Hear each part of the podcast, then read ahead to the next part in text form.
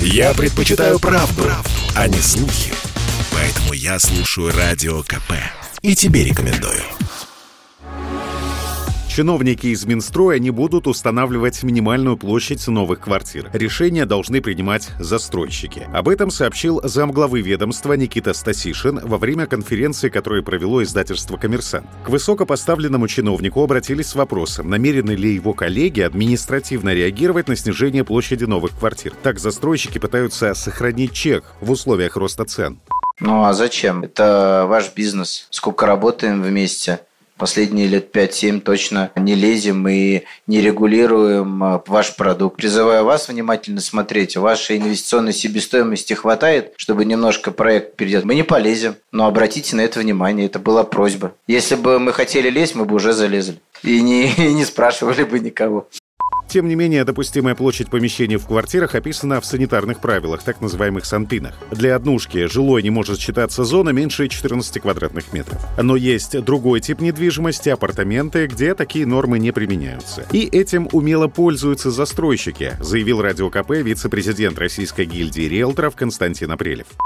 Минстрой уже три года, в принципе, обещает предпринять какие-то реальные действия, направленные на перевод апартаментов в жилой фонд. Но как раз вот апартаменты по своей площади, они во многих случаях не соответствуют стандартам обеспечения жильем, вступает противоречие с действующим законодательством. И поэтому, конечно, застройщики продолжают строить апартаменты, эти апартаменты сдаются, продаются людям. Если открыть сайт с объявлениями по недвижимости, к примеру, в московском регионе, иногда можно обнаружить предложения по аренде, в которые верится с трудом. Вот одно из таких объявлений. Объект в престижном районе столицы, но размером всего 13 квадратных метров. Корреспондент Радио КП удивился, сколько может стоить в аренду такая площадь. Здравствуйте, а я звоню по поводу аренды апартаментов на проспекте Вернадского актуально еще. Расскажите, пожалуйста, кто планирует проживать? Я правильно понимаю, да, что это комната 13 квадратов за 45 тысяч рублей, правильно? Да. Фотографии смотрю, все вижу, только не понимаю, вот 13 квадратов это очень мало или мало? Это мало. Но на самом деле надо смотреть. Тут все зависит от э, вас и от ваших субъективных суждений. Видите, нужно прийти хотя бы посмотреть. Вы пойдете, посмотрите. Если вам понравится, снимите. Нет, ну, будете понимать уже, по крайней мере, что вам некомфортно. У меня вот на прошлой неделе заселились люди, парень с девушкой, также в 13 квадратов, там еще и собака была.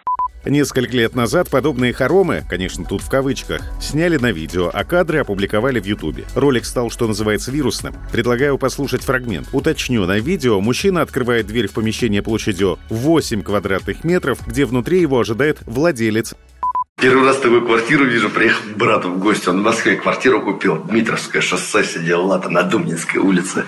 Раз, два, три метра, короче, три метра. Сколько квадратов здесь? Три? 8, 7,9. 7,9 квадратов. Шикардос, шикардос. А денег? Полторашка. Вот так народ за полтора ляма. Хоромы.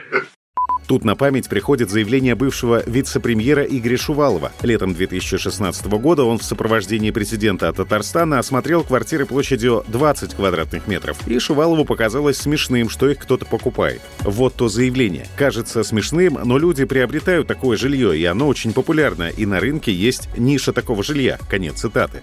Согласно исследованиям, за прошлый год средняя стоимость одного квадратного метра первичного жилья в российских городах с населением от 300 тысяч человек выросла почти почти на треть. В выборку вошли 68 городов, а также Московская и Ленинградская области. Александр Фадеев, Радио КП. Спорткп.ру О спорте, как о жизни.